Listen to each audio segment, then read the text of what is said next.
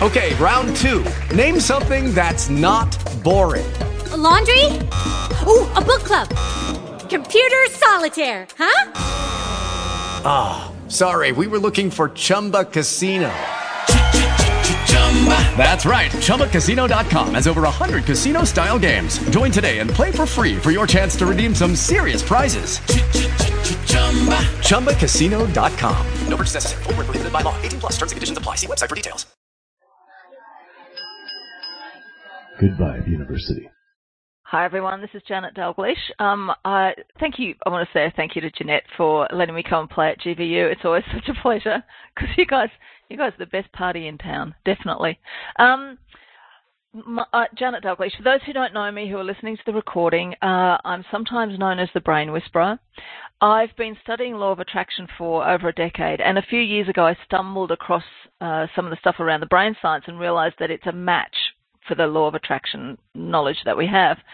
And it got me really interested in exploring aspects of brain science and how it relates to the subjects that we're talking about in, in the law of attraction world, and especially here at GVU. And I'm especially interested in the relationship between our brain and our inner guidance because I think it can be a little misunderstood, and I don't think that that serves us particularly well. So I thought it might be fun to to do a bit of exploring about what the current research is and um, and look at how we can perhaps reframe this relationship so that we can find the find a way to think about it that serves us a little better. And certainly this has worked for me, so I, I thought it would be helpful to share. Um, and again, for those who don't know my work, and most of you who are on the call live, you've heard this before, so bear with me. But I want to make sure it's in the recording for those who aren't familiar with it. And also, I'll start with a, a bit of a wrap up on why the brain science lights me up so much. And uh, uh, and just to let you know, if if you want to know more about this, I have a book about it which you can grab, um, and I'll talk about it at the end of the call. Um, but basically, what we know about the brain now, we have learned so much in the last 20 years. So every everybody over the age of 20 was raised in a world where pretty much everything we thought we knew about the brain was wrong. Just about all of it. Not quite all of it, but a huge chunk of it. Especially about how the brain works. We knew a lot about the anatomy, but we didn't really understand how it works and what it's capable of. Um, so, the first thing to understand is that all of our conscious awareness of reality both internal and external, is delivered to us by the brain, including our awareness of our own bodies. So, and we know some of this from the pain research. We know, for example, you know, we used to think that when we cut our finger, a pain sensor in our finger sent a message to the brain. It doesn't work like that at all. There's a danger sensor in the finger that sends a signal to the brain, and the brain then delivers the experience of pain to get us to pay attention to the danger.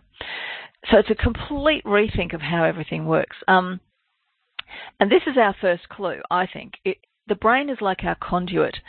It's the way we become consciously aware of all the messages we're getting. Uh, and, and I will dive into that a bit, uh, a bit later on in more detail.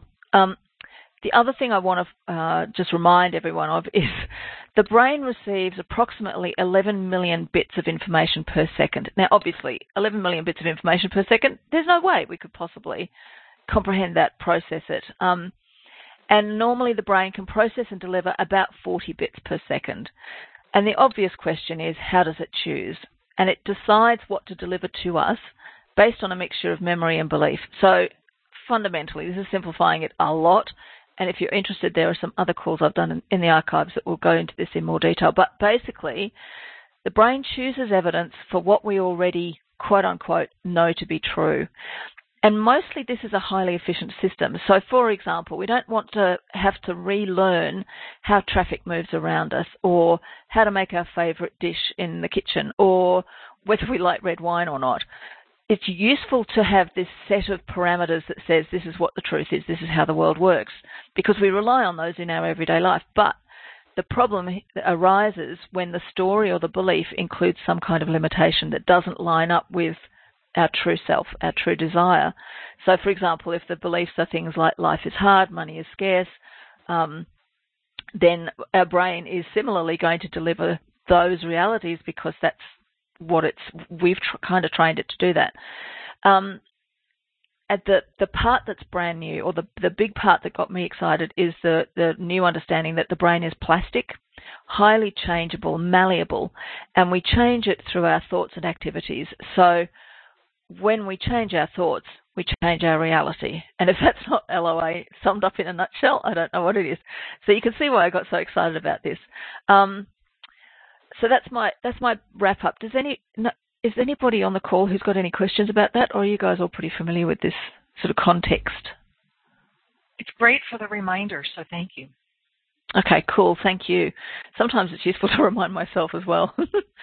um, so the first thing I want to do when we're thinking about inner guidance is to tease out a couple of myths, uh, or not. Well, maybe not. Well, they are myths, uh, that, or a couple of stories, common stories, common stories that we he, that we might hear a lot of. The first one is the notion that our brain is somehow the enemy of inner guidance. Um, and you know, you'll hear people use the use language like, "I want to access my inner guidance, but my brain is chattering so loud I can't hear it." And I totally get that, but I think what's happening is that we're mistaking one aspect of our brain for the whole thing. And I, I, I'd like us to expand our understanding of what brain means. Um, and start to give it the credit for that it deserves for for what it can deliver. So, and in this particular context, I want to say I think we get to choose. Um, so there's a there's a story going on here, and we know that our story shapes our reality. So. I'd like a better story about my brain for sure. So that we, we get to choose. Either brain is the enemy of our connection to inner guidance. Well, that doesn't seem particularly helpful or, or pleasant. And I've got to say, that sounds like a really flawed system. I can't imagine that we arrived on the planet and went, great, I've got this brain that's going to help me interface with the world, and uh, and it's going to be my enemy. Well, that that doesn't sound particularly useful to me. Um, so that's not a story I would choose. There's too much resistance there. Uh, we could switch our brain off. Well, that's not an option because that basically means we're dead. So where's the fun in that? I mean, obviously that's going to happen at some point, but I've got, I'm having too much of a good time right now. Um, and the third option is that we bring our brain on side in this relationship with our inner guidance. And I think that's where the juice, that's where that we're going to find the juice. And it turns out that the, the, the research supports that third story. And I think that's really helpful. And I will talk about it in a second. The other uh, kind of languaging that we hear around um, around the, the topic of kind of inner guidance, um, brain, mind, all of that, there's a, a, this notion that there's the head versus the heart. Um, and in this context, what we're usually saying is we're using head to refer to analytical, logical mind, and we're using heart to refer to our intuition, our our our instinct, not our instinct. That's more kind of visceral, but our uh, our intuitive insights, which are part of our link to inner guidance. So I'm going to clarify some of the terminology that I will be using as we talk about this today. When I talk about the brain, I'm talking about the kilo and a half, the three pounds of squishy stuff that lives in our skull. I'm not using brain as, an, a, a, as a replacement word for intellect or mind or ego or willpower. None of those things, because that's a very narrow part of the brain. Um, and I think that's the first step in shifting this perspective. So we've got this squishy thing that lives in our heads and it does a whole lot of different things. The, the other term I like to use is consciousness because I think this is a, a really useful term for the ineffable self. Um, there's a really nice little bit of um, demonstration that was done, a really elegant demonstration in the 1930s. A researcher by the name of Wilder Penfield um, did an experiment where uh, he did this at, at a at a uh, like a a lecture. And what he did was he simul he sorry, not simulated, he stimulated the motor cortex in his human volunteer's brain. So he had this human volunteer, he stimulated this cortex in a way that made the, the subject's arm muscles respond. And when he asked the subject what just happened, the subject said, My arm moved, because the muscles, you know, contracted and it made his arm move. Penfield then directed his subject to raise his arm and again asked what happened. This time the subject said, I moved my arm. And that moment of that distinction between the choice to move my arm, it's my arm and I'm moving it, and my arm moved, that is the distinction between consciousness and brain. And it's worth exploring here, just teasing out for a minute, because I don't want to kind of pretend that all of the neuroscientists saying the same thing. They're not. There are two schools of thought amongst neuroscientists, and you don't have to dig very hard to figure out which one I belong to. Not that I'm a scientist, but you know what I mean. Um, the old school of thought says that consciousness is merely a byproduct of the little sparks and signals that are going on in it all the time in our brains. The newer and growing school of thought says that consciousness comes first. Um, and the, and the, the really compelling argument here is the fact that by choosing different thoughts, we can literally and physically change our brains. So consciousness comes before the physical matter of the brain and it comes before the connections in the brain. We can shape, reshape neural pathways, we can reshape the chemical balance of our brain, we can do all of those things by choosing different thoughts and somebody has to be running that show and that's where consciousness comes in. So in effect, we humans are the users of our brains. And that's why, that's how we get to choose how we bring our brain on board as an ally in connecting to inner guidance. Any questions? Any conversations I should know about? uh, this is Nancy. Yeah, there's nothing in chat. Everybody's rapt listening to what you were okay. saying. And, and I was just going to say, it's cool. interesting when you say humans are the users of our brain, um, it uh, suddenly it kind of reminded me of the book uh, Journey of Souls, where Michael Newton uh, was he was uh, uh, interviewing, you know, hypno- hypnotizing some people, and they were coming back and telling him that when a, a child, you know, when a when the spirit of a child enters the human body, the very first thing that has to happen is to sync up with the brain.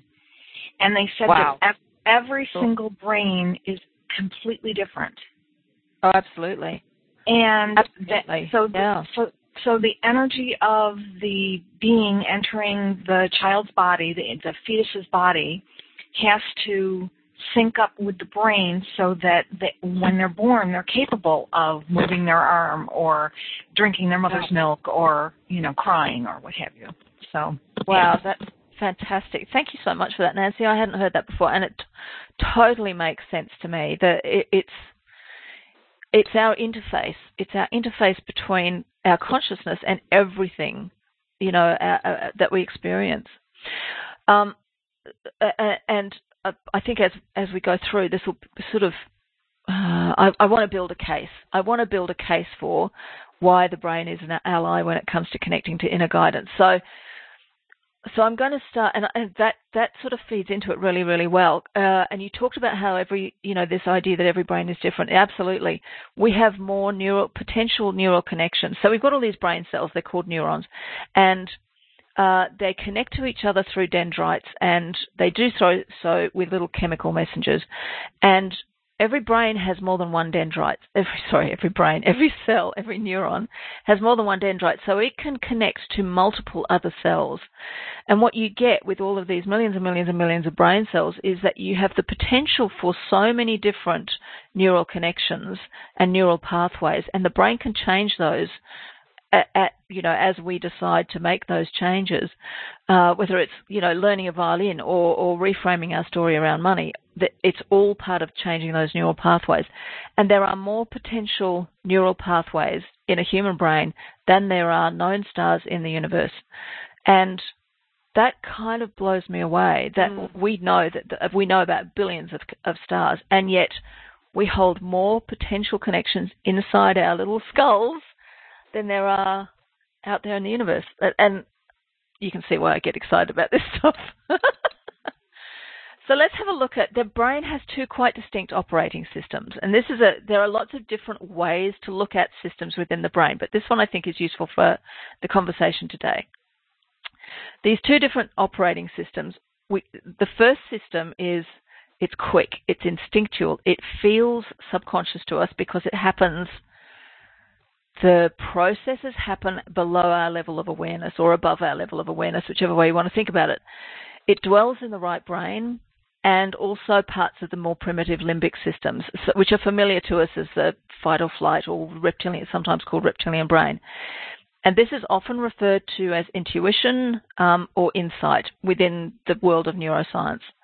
Um, from an experiential point of view, it feels like a sudden download or a flash of insight, or a, it's that moment of going, "Whoa, where did that come from?"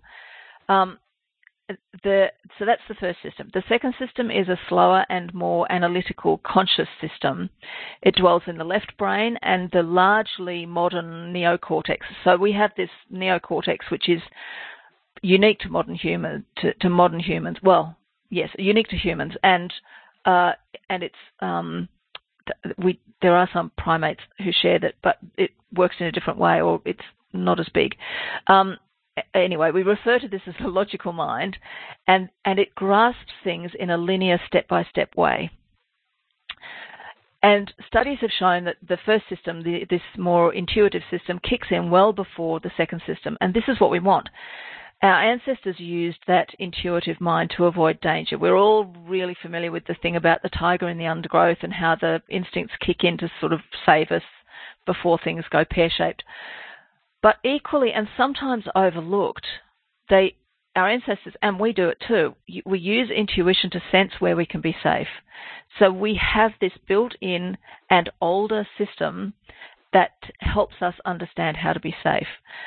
So I want to I want to uh, talk about a couple of experiments which I think really demonstrate really well how powerful our intuition and how how slow we can be to pay attention to it, especially if we're operating in a kind of unaware way. Or, and I don't think anyone here would be, but if we don't appreciate what's possible, I think this is where there's some juice to be teased out. So, there was one study where researchers were, they asked their subjects to play a card game where the goal was to min, win the most money. What the subjects didn't know is that the game was rigged. And just as a side note here, if anybody ever t- asks you to participate in one of these studies, just know that whatever they tell you they're trying to study, it's not. There's always some hidden agenda, and they keep it secret so that you don't, so it doesn't um, interfere with the results. Anyway, it's just a side note. Um, so there were two decks of cards to choose from. One was rigged so that it would provide big wins followed by big losses, while the other was set up to provide small wins but hardly ever any losses. So over time, obviously, that second deck would become much more profitable and was therefore safer. It took about 50 cards before the subjects said that they had a hunch about which deck was the safer one to play, and about 80 cards before they could actually explain the difference between the two decks, before they could finally figure out what it was. But what's most interesting is that after only 10 cards, the sweat glands on their hands opened slightly every time they reached for a card in the dangerous deck. It's like their bodies they knew they knew before their consciousness became a well their conscious mind sorry wrong use of consciousness before their conscious awareness and their logical mind became aware of what was going on their intuition kicked in and and knew that one deck was safer than the other mm. long before their analytical brain could explain what was going on I've never heard that one before. That is so cool. Yeah, isn't is. that cool? And um, and it's, it's showing too that that the body gets the information before necessarily the the mind. And I'm when I say mind, I don't mean brain, but I mean yes, you know the Logical intuitive physical mind. Yeah, or the and the intuitive mind where yeah. The, uh, yes, the information but, appears as words in your head. You know. Like this is what's so interesting to me yeah. is yeah, is that actually the the reaction of the sweat glands happens as a result of the intuitive brain spotting what's going on long before the conscious logical brain. So it's like the brain spotted the intuitive brain spotted it, sent a signal to the body to say, That's a dangerous pack, don't go near that one and the body responded and then the conscious mind kind of, you know, came to the party a lot later. Um, wow. There was another there was another uh, study that was done, which again it was about people's ability to predict whether a picture was behind you know curtain one or curtain two. Except they weren't literal curtains; it was done on a computer, so it was a virtual thing. And like with the card study, the researchers also me- measured subtle physiological responses, and what they found was that the the subjects' um, bodies predicted the correct curtain two to three seconds before the computer had decided which curtain to use.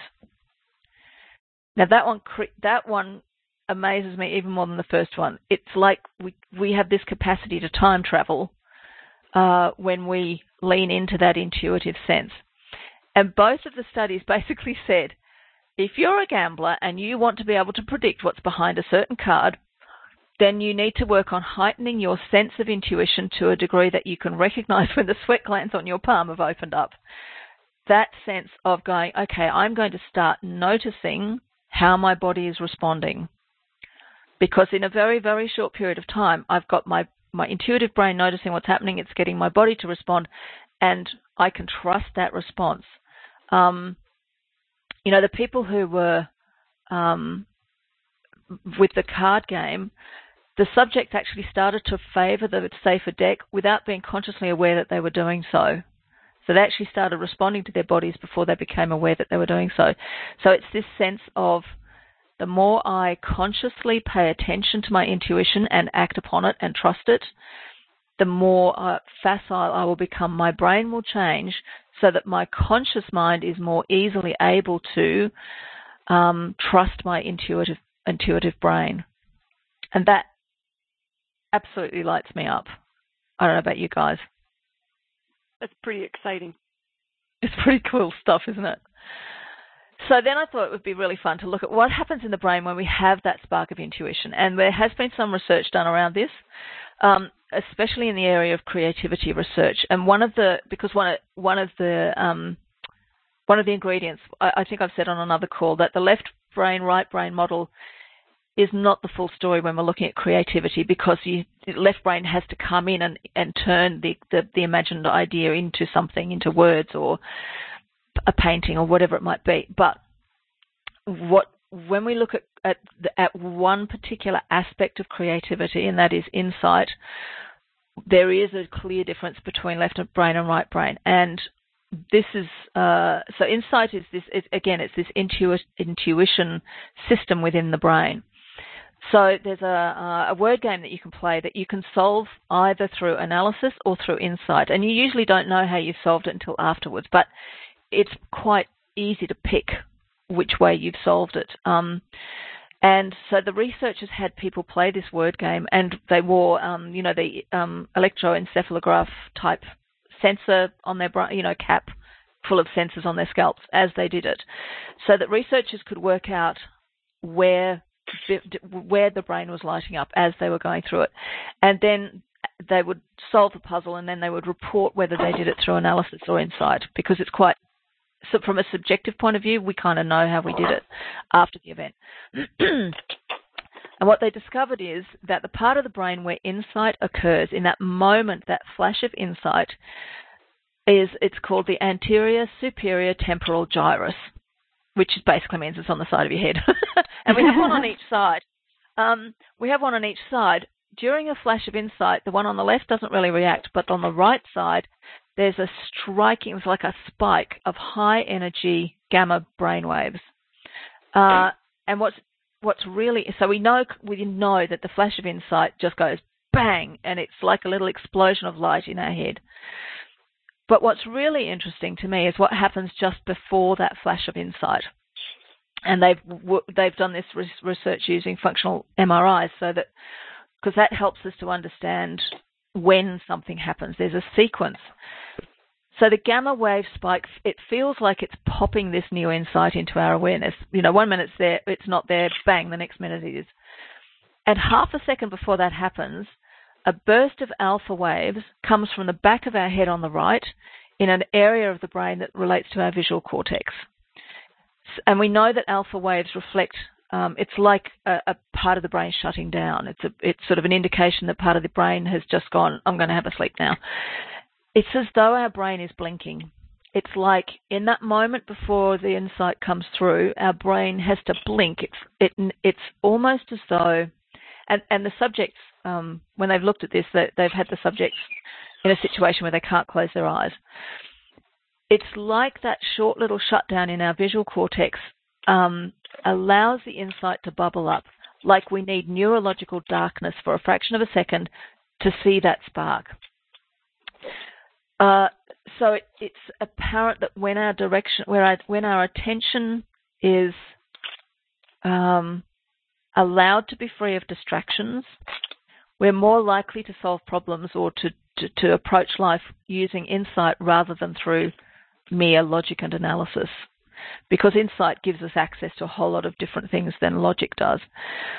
And what I think is really interesting about this is that uh, it's that sense of if I want to access my intuition, if I want to access inner guidance, knowing that this is how my brain does it for me, even in, you know, even if I'm running around completely unaware of any of this stuff and I'm not paying attention to inner guidance in any way, shape, or form, my brain still knows how to do this. If I can actually bring on board things that help me to do that, I'm going to increase that uh, uh, a connection to in, in inner guidance and intuition much more readily. This is why meditation is so powerful. Not necessarily the sitting down with your eyes closed meditation, although obviously eyes closed is helpful, but also things like dog walks where we're only thinking about that one thing and we're not really thinking about, we're not consciously trying to figure stuff out or um, it, it's a kind of mindfulness. It's a it's a it's a paying attention to something that's um, pleasurable, relaxed, uh, kind of zen. There's that zen quality to it, and it turns out that that's exactly what's happening in our brain. Our brain is doing this little tiny micro zen blink. Um, any questions? Um, yeah, I had a question. I, I wondered if you could summarize for us again what the difference is between the left brain and the right brain for the insight and the intuition? Because it wasn't when you were describing it, I kind of got lost. Okay, so right brain is where our intuitive right. it's our, it's, the, it's about the two systems. The the first system, which is our intuitive system, dwells in the right brain and also part of the limbic brain, the older, more primitive brain. So it's linked to not just the fight or flight, but also our capacity to sense what is safe. So it's it's it's um, it's got this kind of non-linear. Um, it, it, it, when we get that intuition, it's like it came out of nowhere, and it's linked to our body's ability to um, to respond to scenarios before our conscious mind kicked in. The second system, the logical, analytical, intellectual system, is a linear in its in how it perceives the world, and it's um, it lives in our in our left brain and in our neocortex. So that's why our, neoc- our neocortex is the piece that allows us to make a decision about what to do with an emotion, for example. Um, it doesn't. It, it, it, so having it on side is really helpful. So those two systems work together. Um, we know we kind of bounce back and forward between the between the two. Insight seems to be very clearly located in the right brain in this um, uh, anterior superior temporal gyrus. That we know that when somebody is playing that game and answering a question using insight, that's where they're doing it. Um, and we know that just before that flash of insight, similarly on the right side of the brain, there's a, a, flash that comes from the back of the brain to shut the brain down, shut down its visual processing. It's like a blink. So it cuts out the distractions. Because the left brain, the logical brain, because it's the, the linear part of us, if you like, it has to cope with the reality of day to day existence. I'm using my left brain to, to talk, and you're using yours to listen and comprehend. Um, there's some right brain stuff going on as well, but the linear part of this conversation is left brain. So sometimes it's a bit hard for our right brain to be heard over the the constant managerial aspects of the left brain, which is kind of managing our progress through, you know, second by second time dependent life. Um, uh, uh, so that's one of the that's one of the reasons that um, understand I, I, think that understanding this is sort of helpful for us in in creating our own connection to inner guidance because we get to understand how those uh, relationships work a bit. Does, does that I sort agree. of answer it, Nancy? Yeah. So yeah, so I'm wondering. So if I'm hearing you correctly, what you're saying is the right side of the brain creates this flash that momentarily shuts down the left side of the brain. So no, that it, no, it shuts down our visual processing. Our Uh, visual it- processing. Yeah, what side of the brain handles that? both. We have visual Okay. processing on, but it's a massive area at the back of the brain on both sides, Okay. um, because we require both left and, brain, uh, and right brains t- in order to make sense of our visual processing. Um, uh, be, and, and the next piece, I think the next piece will help to clarify this and to, to sort of make sense of it, because the the other part that I think is really helpful to understand is so remember I said the two systems. We've got one that's sort of linear, detailed, step by step, and the other one is um, non-linear and it, it's kind of like things just ex- pop into awareness. These two parts of our brain can't do each other's job. Our left brain can't do intuition, and our intuitive brain can't do logic. So, uh, and we know we know about this from from uh, lot, lots of research into people who've got brain injuries of one sort or another. Um, it, it's certainly true, just as a caveat, that for somebody who's had a stroke, for example, that's damaged one side of the brain, they can relearn things and they can use part of the. You can actually if we need to, we can take up real estate in the brain that is normally assigned to left right brain. We can actually take up real estate and retrain it to work like the other side, the other hemisphere. But that's generally only going to happen when we have a particular need to do so. So, for example, um, there are now a number of kids, uh, more kids than adults probably, um, who were born blind, and therefore the the vast real estate that would normally be taken up for visual processing, it's being used now for kids who've learnt to do echolocation. So, you know, the kids who sort of, they, like bats do, they use clicking to navigate their way around the world. Um, and there are adults learning to do this, and generally speaking, uh, the part of the brain that's doing the processing for them is the part that would normally be processing vision. So it's just that that real estate's been taken up for something else. Uh, but one thing we do know, and this is again, this is pretty new stuff, is that the neurons on the left logical side and the right intuitive side, they differ from each other very subtly in how they connect and branch to other neurons.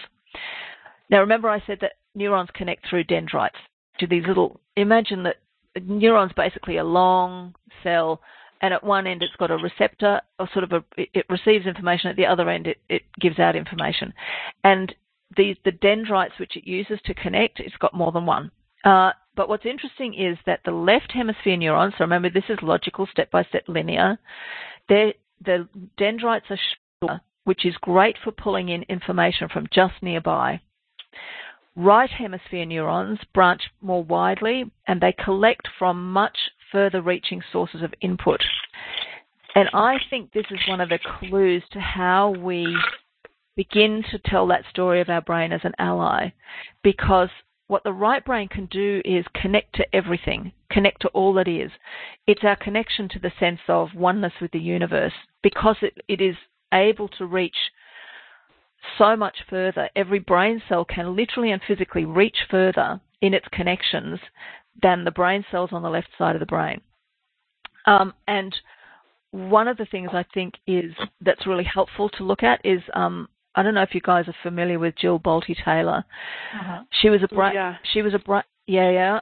Uh, and if you've seen her TED talk, it's fantastic. And I'll I'll, I'll put a link in the forum to the um, to the TED talk because it's worth looking at.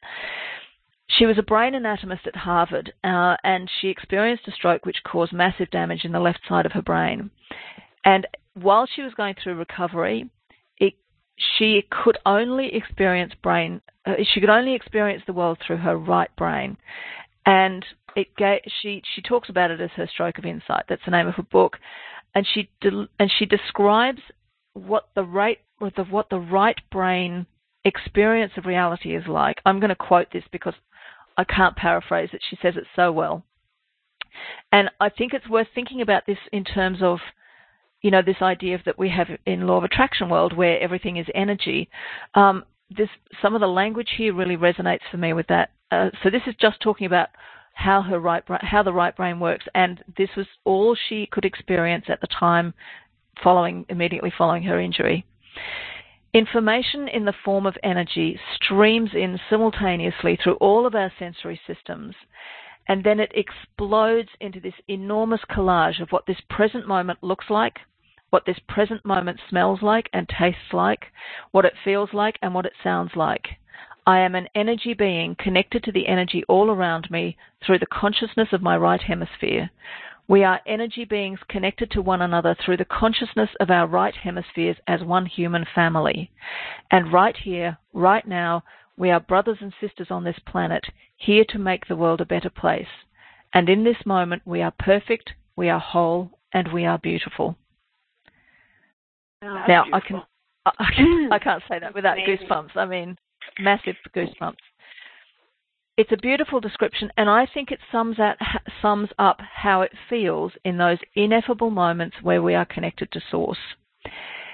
And it's worth remembering that in order for Jill Bolte Taylor to dress herself, to get herself to the venue, to write and deliver that talk with the words in the right order, she needed to recover the abilities of her left brain. Because right brain can do all of that. And in order to then do something with that, we need to bring left brain into the mix because right brain can't do linear. It can't do that that work of taking action on inner guidance, of implementing. It can't do the work of. So if I get a, a you know, the um, uh, this this notion of um, using inner guidance, Jeanette, I know you've been doing this of saying, okay, what feels better next? You get the flash of intuition, you get the insight, you get the message from inner guidance, you get the the idea, but then you've got to do something with it, and it's left brain that makes you stand up and go and get a piece of chocolate, or it's left mm-hmm. brain that makes you that that helps you. You use left brain to write that blog post that that's inspired by that idea. You use left brain to take the dogs for a walk. You whatever it is that you do to implement that, it, you do with your left brain, and the more that you do those two things in, in sort of in sync with each other, the more you're retraining your left brain so that it becomes a willing partner rather than this kind of wary, distrustful, well, logic says, "Mm, maybe I shouldn't trust that.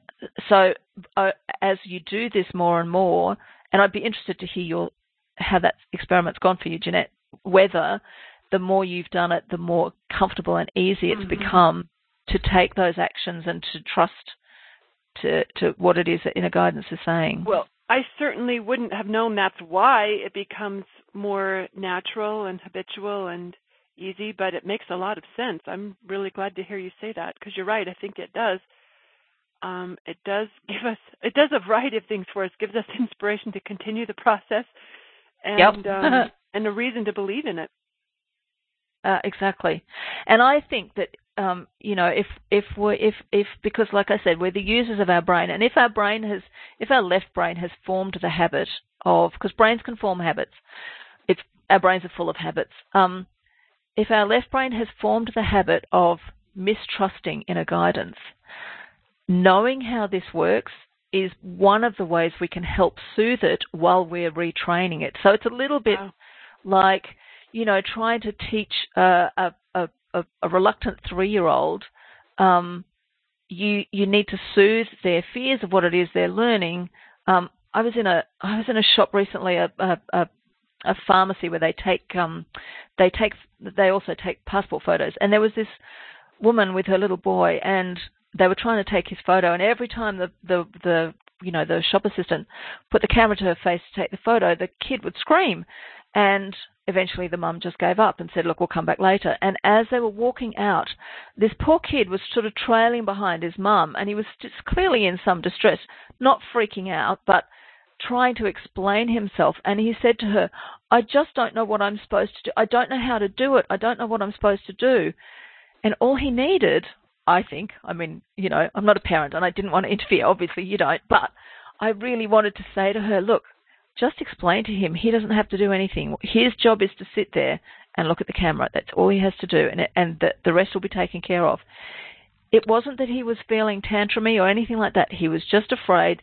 He didn't know what to do, and that might mean, I don't know, for him, might mean he'd get into trouble, or it might mean, I don't know what his particular fear around that was, but that sense of soothing that the the logical left brain with some information. It loves information and it loves to learn and it loves things that make sense. So when it's got information like this that makes sense it's much easier for the left brain to go oh okay i'm willing to give this a shot. And then and then sort of step into the retraining that that allows it to then change and shift. Um, and Jeanette, for you, I suspect that your left brain would happily go along with it because it it's used to you doing it's used to you doing seemingly crazy things and having them pay off. Pardon me. You know, it's kind of like I like that. You've trained your left you left trained your left brain that whatever it is Jeanette's whatever crazy thing Jeanette's trying to do going to try now. Trust it, yeah. It's gonna work. huh. Really So I really you have- helpful think- distinction for you to share with us. Thanks, Janette. Um, you're welcome. Um, and so I, I want to kind of, um, I just want to remind us all. I, I live in a very inclusive world where the science totally makes sense to me. I get all of this, and I have no problem believing in angels and guides and and helpers, and and I'm perfectly happy not knowing if they are really simply a manifestation of my own internal intuitive processes or an, an external voice. And I don't think it matters because I agree. it, what matters is do I do I respect that intuition, which clearly is extremely accurate in humans. We know that our intuitive senses are really, really accurate. And what matters is that I tr- I'm willing to trust them and I'm willing to train my left brain to go along along for the ride so that we become this you know we can use our brains in this holistic way rather than having kind of left brain versus right hand uh, versus right brain uh, like some because that feels that feels really stressful and struggly and resisty and and just doesn't feel great.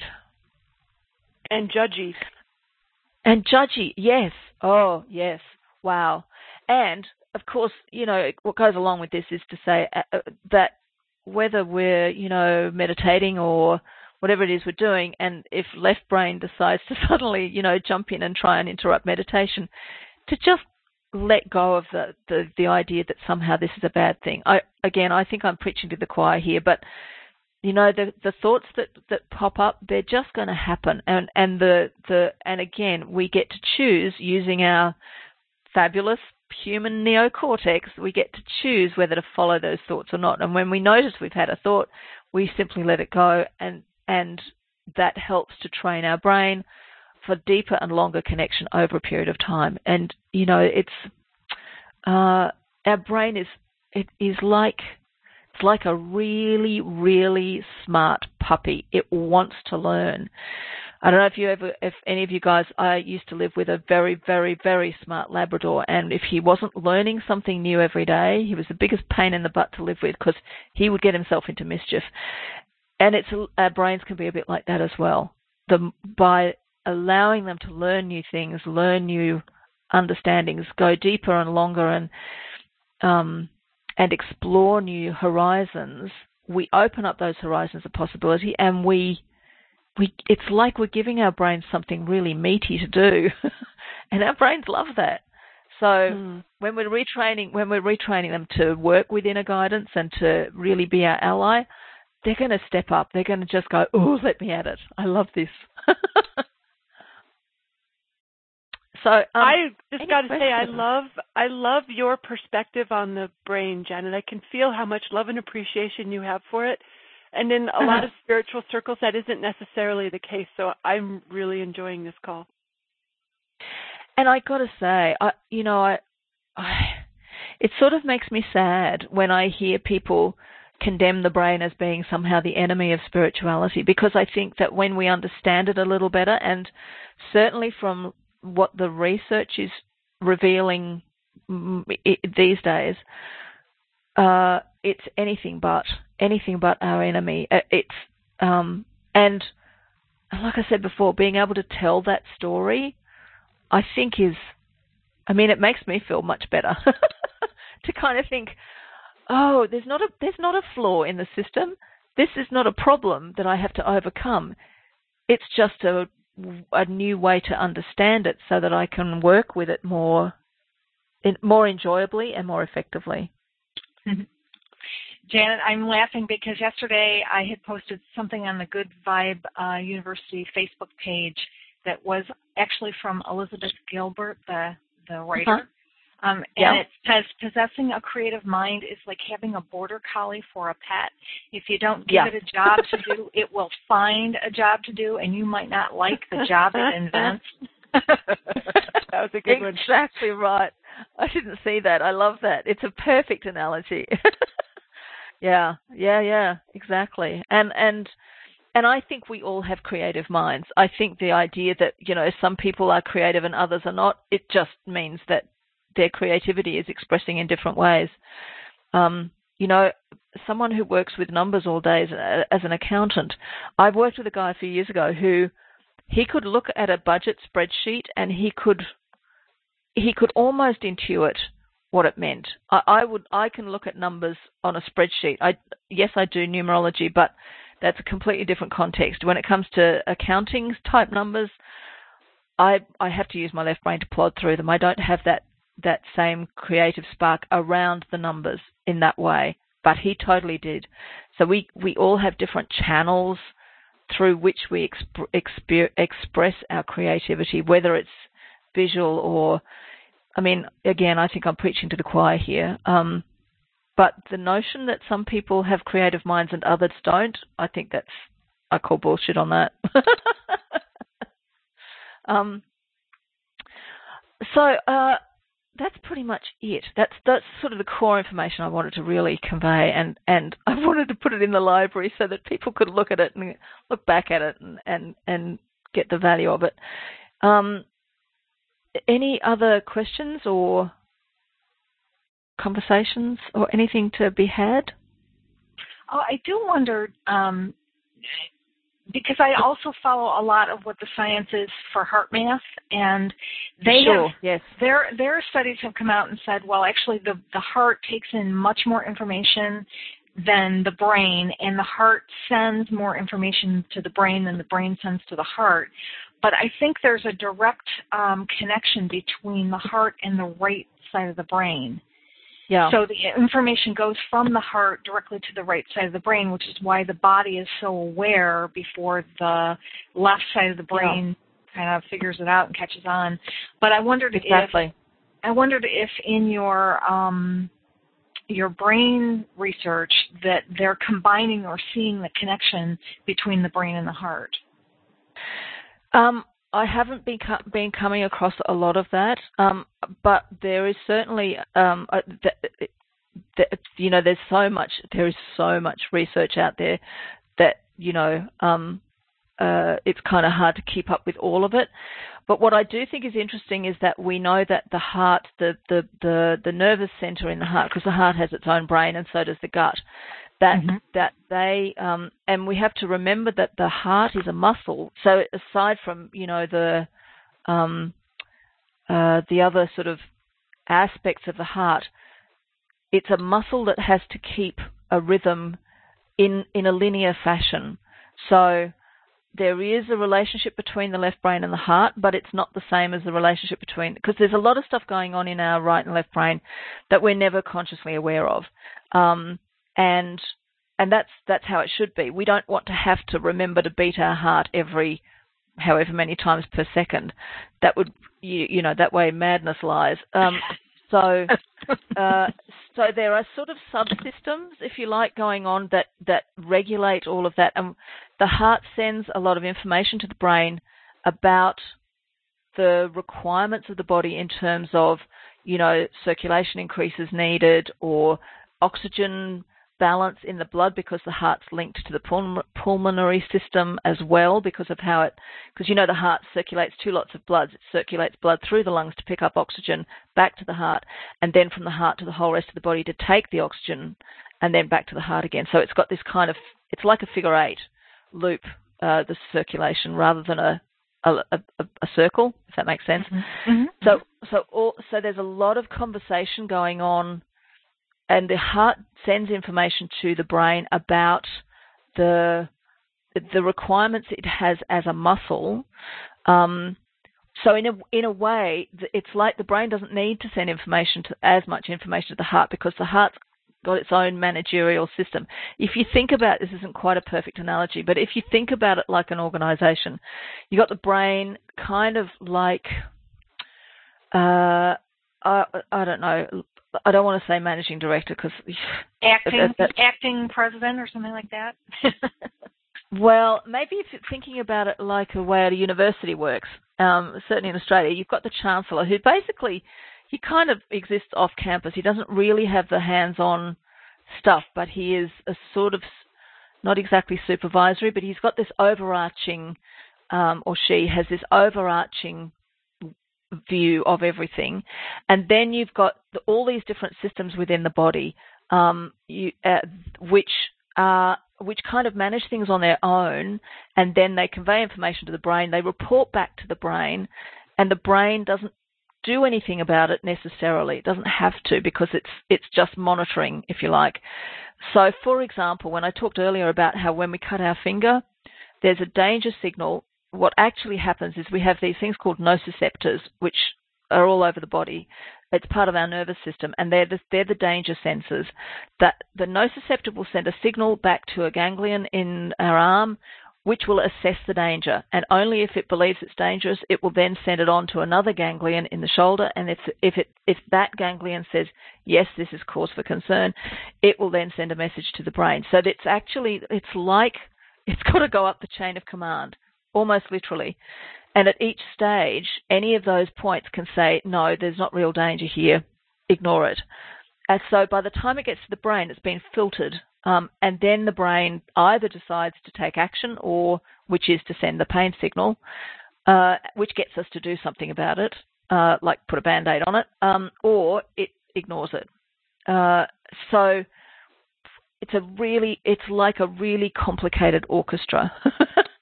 um, so the short answer to your question, Nancy, is no. I haven't done a lot of reading about it. Yes, it totally makes sense to me that um, that what they're finding um, relates to that and yes, it it so it totally makes sense that it relates to the right side because we've got this right side that's noticing stuff, getting our body to respond, and of course the heart has to be a a core part of that because it's got to pump extra blood, it's got to get extra oxygen, it's got to do a whole bunch of things. Um, so yeah, it, it it all makes it all makes sense. I yeah, love how read, all this stuff hangs together. I, I read somewhere that um, in Ayurvedic medicine, they understood this connection and they would tell people to meditate with the tip of their tongue on the roof of their mouth because yes. there's something about the sensors at the tip of the tongue and where what it's con- it's like connected to the heart and then when you put your yes. that tip of your tongue on the roof of your mouth you're you're making that that connection and yeah yeah and you can you can sort of you can prove that to yourself uh I don't know if you've ever had ice cream freeze. You know, uh, ice cream oh, yeah, brain headache, brain freeze. uh-huh. That's because the, the vagus nerve. Is it the vagus nerve? Oh no, you're testing my anatomy here. It might not be. I, I might have got the name wrong. But there's a nerve at the top of your palate which has a direct connection to into this into the um, into your head. You know, the this this um, your brain. You don't actually experience pain in your brain. It doesn't have um, the right sort of hardware for that, which is really handy for people going through brain surgery. Um, but your, there's a nerve at the top of the palate which is connected up in, higher up into your skull, and when you you have ice cream at the, uh, it hits the top of your mouth, it can trigger off the brain believing that there is um, extra tension throughout the muscles, throughout your whole skull. That's why you get this sudden massive kind of spike. It feels like someone's driven a spike through your skull.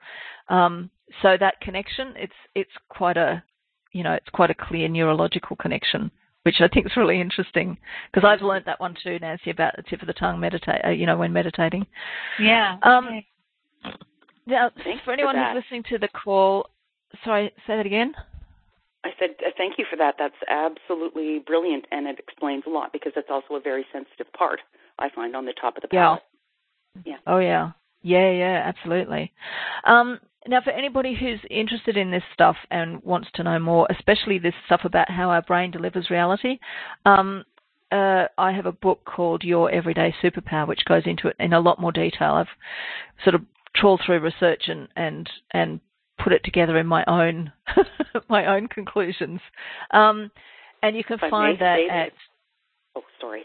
I just wanted to say no, that the book is absolutely brilliant, and um, yeah, I highly recommend it.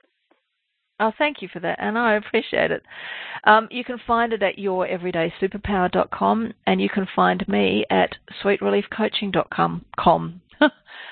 I think that's about it, unless anybody's got anything else they want to add. Do you have any quick tips for us, Janette, about uh, use about using this information for um, you know our BFF? Uh, you know, yeah, absolutely. Yeah, do whatever Jeanette says. That's easy. Delegate everything Jeanette, everything Jeanette's been talking about throughout this whole month of, of, of you know, getting cozy with your ultra BFF, all of it is, you know, every single part of it will will change your brain. It will do it. It's what I love about the brain science stuff is you don't have to do anything different. You just do use your manifesting tools use your affirmations, whatever. All of those things, they're changing your brain, and you don't have to. It's not an act of willpower. It's not an act of logical left brain, except the decision to do it and the decision to implement it. And left brain comes in too when we're doing things like designing a morning ritual for ourselves that will enhance our connection to inner guidance. We use left brain to kind of assess things like, I mean, I'm in the process of doing this at the moment, of designing my new morning ritual. And left brain for example, a, a part of the reason I have to do that is because my husband's changed his working hours, which means when I get up, he's still home. So suddenly all my rising rituals have to change. I have to find a way to do it that isn't going to look like me, because it, it doesn't feel good for me to say, see you, honey, lock the door and, you know, send him on his way all on his own. That just feels mean. So, designing a new ritual, my left brain needs to bring in the information about, okay, he gets up at such and such a time, he leaves at such and such a time what things could I do that get me instantly connected without taking half an hour? Um, and so right brain brings in the playfulness of going, oh, what's going to be fun? And sort of going, suddenly recognizing, you know, that spark of that flash of insight, that flash of inspiration that says, oh, let's do this next. Left brain comes in then and says, that was interesting. We liked that. So we're going to put that in our morning practice. Um, but really, when it comes to connecting to inner guidance, just do what Jeanette says and you'll be fine. That's Susan and Nancy. And all the other wise people at GVU. Absolutely.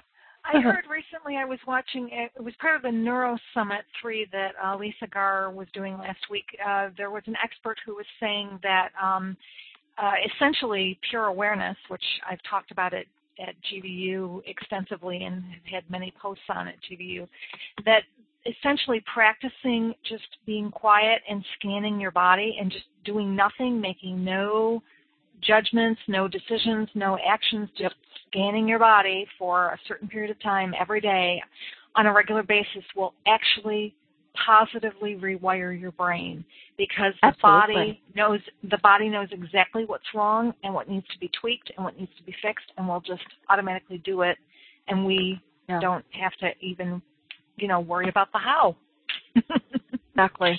I know. I love it. And what I, me too. And what I love is because I think in our Western culture we're we're very obsessed with the left brain, and we and we we try and get poor old left brain. We've sort of taught it to to, to do everything. We've we've told it that you know it's our that when we're making a decision, for example, the sort of the Muggle way of doing it is you you sit down and you do the pros and cons. It's very left brain, and left brain is great at some things, but it's not you know it's not fair to make it uh, responsible for the things that it's not it's not especially good at. So when when we when we when we sort of change that, and because you know again it's like left brain is the part that will say, "Ooh, this this this pure awareness thing sounds interesting." Left brain is the one that says, I'm going to make it something I do at 8:30 every morning or whatever it might be. It's left brain that works out how to fit it into our day and how to um, you know how to make sure that we do it, how to anchor it, give ourselves whatever uh, anchors we need to get ourselves to do this new habit. And then and then we need to let it off the hook for the rest of it. So it's like yes, we use left brain to figure out how to how to how to build this into our daily practice if that's what we're choosing to do, and then we let brain off, uh, we let left brain off the hook and let right brain and our body, um, because our bodies, you know, there there is a sense in which um, that connection between our right brain and our body is a very powerful one, and and it's a two way connection. You know, it's it's it, it they resonate with each other. if you like. Um, yeah, so I think that's I think that's brilliant, Nancy. So yes, in terms of tips, all of the above. cool. And Thank you so much, Janette. Yes. Always Yeah, love your calls. I do too. This has been a great call. Thanks for bringing it, Janette. Thank you so much, and thanks everyone for showing up. It's um, it's always so fun. I love it. I love it. All right, I'm going to end. Oh, look, I've just had a look at chat. Oh, there's so many links here. Wow, it's really cool stuff. Fantastic. All right, thank you so much, everybody. I'm going to end the recording now. Hello, it is Ryan, and I was on a flight the other day playing one of my favorite social spin slot games on ChumbaCasino.com. I looked over the person sitting next to me, and you know what they were doing? They were also playing Chumba Casino. Coincidence? I think not. Everybody's loving having fun with it. Chumba Casino is home to hundreds of casino-style games that you can play for free anytime, anywhere, even at 30,000 feet. So sign up now at ChumbaCasino.com to claim your free welcome bonus. That's ChumbaCasino.com and live the Chumba life. No purchase necessary. Group. Void were prohibited by law. See terms and conditions. 18 plus.